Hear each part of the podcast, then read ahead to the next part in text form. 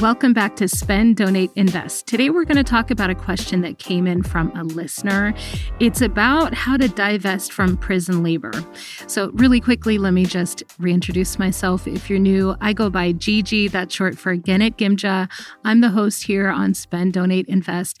And this is a show that talks about hmm, how to reconcile that uncomfortable feeling when you realize that your politics and your values and what you actually do with your money on a day to day basis don't really line up. So that's what we're talking about here.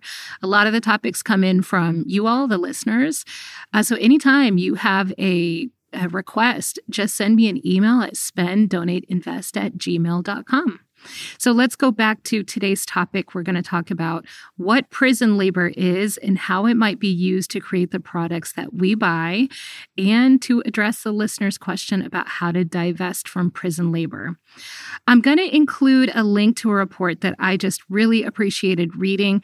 It's called Prison Labor in the United States, and it was put out by Northstar Asset Management in 2018. It was updated in 2022. It's about 40 pages long, but you know how this podcast works. I will always try to clearly and succinctly convey the information to you in case you're just too busy to dig into it yourself. But if you do have time, I will include the link to this report. Right off the bat, the facts. Prison labor is legal because of a loophole that was created when slavery was abolished in the United States. So, this is the 13th Amendment that says that slavery is still legally allowed even today as punishment for a crime. And this is the amendment that is the focus of the documentary called 13th, directed by Ava DuVernay. So, this loophole was created as a gesture to those who were previously enriched by enslaving um, kidnapped Africans who were brought to America. And then the loopholes were widened when the profits from prison labor started to really roll in. And so, you know, capitalist system, uh, those who were in charge realized, hmm, there's a lot, a lot of money that can be made through this legal lo- loophole. And so the bar for what it took to be incarcerated was dramatically lowered. For example, in Mississippi, if you were convicted with stealing something worth about $280 in today's dollars, you were incarcerated and then put to work as prison labor. And that's not just in the olden times. We see that right now too, this week, today. It's happening right now. And that is the, the lowering of the bar for what it takes to get incarcerated, which is what feeds the prison labor machine. So, for the sake of time, I won't go into the report's very clear explanation of the tie between restricting immigration and increasing prison labor. That's another very interesting aspect to this. So, given our culture, our our system of capitalism above all else, uh, that's our orientation as a country. It's no surprise that America has one of the highest incarceration rates in the world.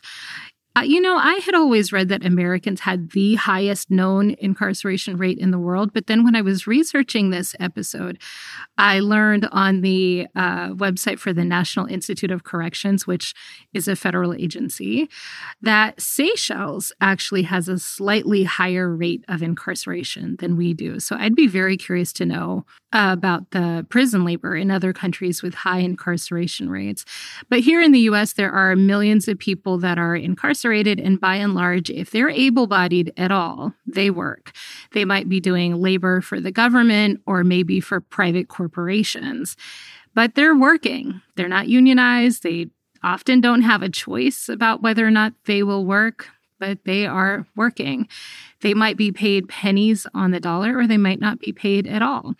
The range of pay that I read about in the report for one company that runs private prisons was about 16 cents a day on the low end, up to 50 cents an hour on the high end. I'll repeat that again. The range of pay in, for people that are incarcerated at this private prison people who are picking crops, working in slaughterhouses, refurbishing furniture, creating electrical components like wiring. The pay ranges from 16 cents a day to the high end, which is 50 cents an hour. There is a very small portion of incarcerated people that are being paid minimum wage of $7.25 an hour, which is still too low. We'll do a separate episode on minimum wage if you want, just let me know. But whether you're getting paid 16 cents a day or 50 cents an hour or 7.25 an hour, which is very rare for incarcerated people, um, the thing is, some of your wages will be garnished for your room and board in prison or other expenses like victims restitution, etc., etc. One of the sinister things about this issue is that there's just really insufficient regulation and there's no clear information and data about what exactly is being allowed in each state and what exactly is being hidden behind prison walls. Prison labor used to be advertised openly, but nowadays it's a secret. Most Americans aren't aware, and they'd be horrified to know the conditions that prisoners are working in to create our everyday items. It's hard to even know which companies are using prison labor between suppliers and sub suppliers and sub sub suppliers. There are many layers of secrecy. For example, old school plantation type of work, harvesting crops, is prison labor. But if the crop is processed by one supplier and then transformed into another ingredient by another supplier, by the time it ends up in the retail product, product you and I are going to have no idea. And there have even been cases where companies didn't know about the prison labor hidden in their own supply chains. I do believe that. I don't think that's the case the majority of the time, but I do believe that has happened. But we also know that companies who know they're using prison labor to create their products usually go to great lengths to hide that from us as consumers and investors. I had forgotten about this until I was reading the Northstar report, but they mentioned the big scandal back in the 90s when it was revealed that Victoria's Secret garments were being made by prisoners. And then I definitely wasn't aware that Walmart had incarcerated people to build a distribution center for them. You might remember, you know, pre Bezos Whole Foods back in 2015 when there was a backlash about some food they were selling that was made with prison labor. In the report, there's a list of products that are believed to be made by prison labor. I'll go through it really quickly here.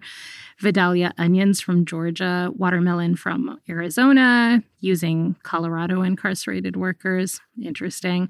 Idaho potatoes, Washington state apples, processed foods, furniture such as desks, office chairs, dorm beds, solar panels, clothing and footwear eyeglass lenses, cleaning supplies.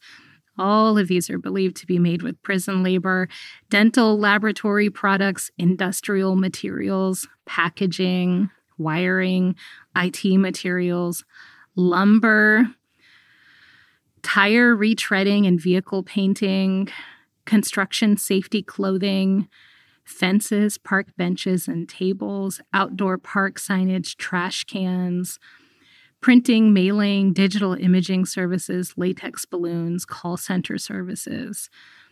So the logical next question is so which companies are the ones who are selling products made with prison labor?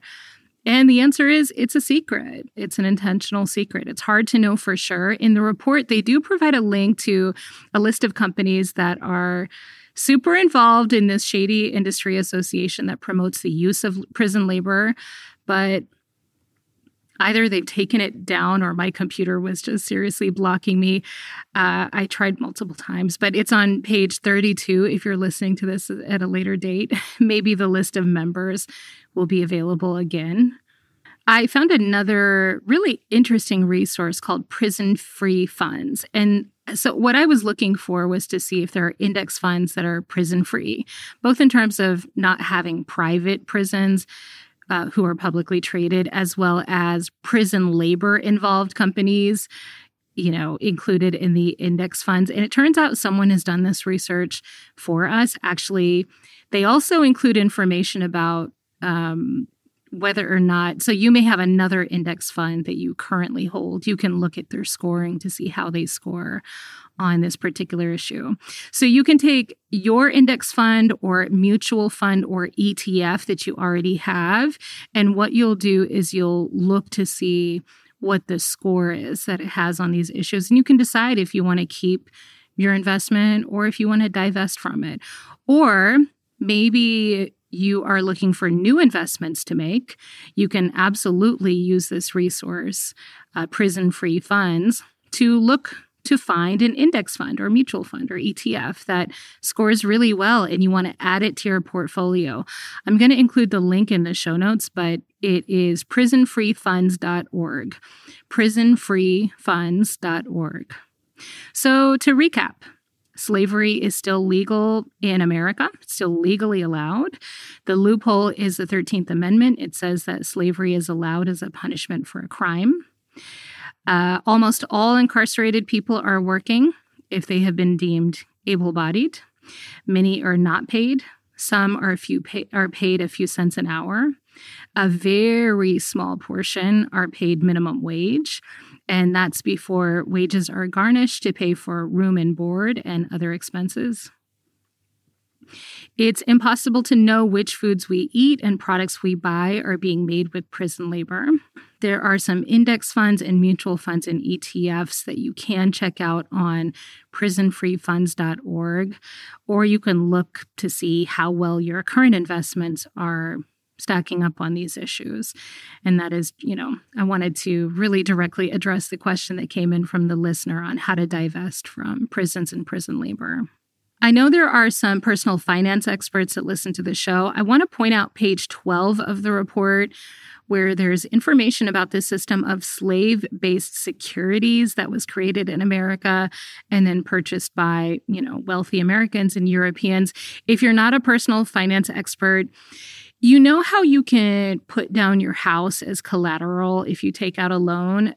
Basically, apparently, they used to do that with Black Americans. You literally can't make this stuff up. So I'll include the links to the report, but then also the prison free funds if you're looking to uh, just change up your retirement accounts. So that's it for today. If you have time, read the report, y'all. It's such a good read. If you think a documentary film makes more sense for you, I mentioned 13th, directed by Ava DuVernay earlier. Like all issues discussed on this show, let's push for systemic change while doing what we can in the meantime. Thank you to the listener who suggested the topic for this week. If there's another topic you'd like to hear covered here on the show, please send an email to spenddonateInvest at gmail.com. You can check out the website, which has lots and lots and lots of episodes. Uh, the web address is spend donateinvest.world. If you're feeling the vibe here on the show, please send an episode to someone who you think might enjoy it too. That's the best way that you can support. That's all for now. I hope you enjoyed today's episode. Let's talk again soon.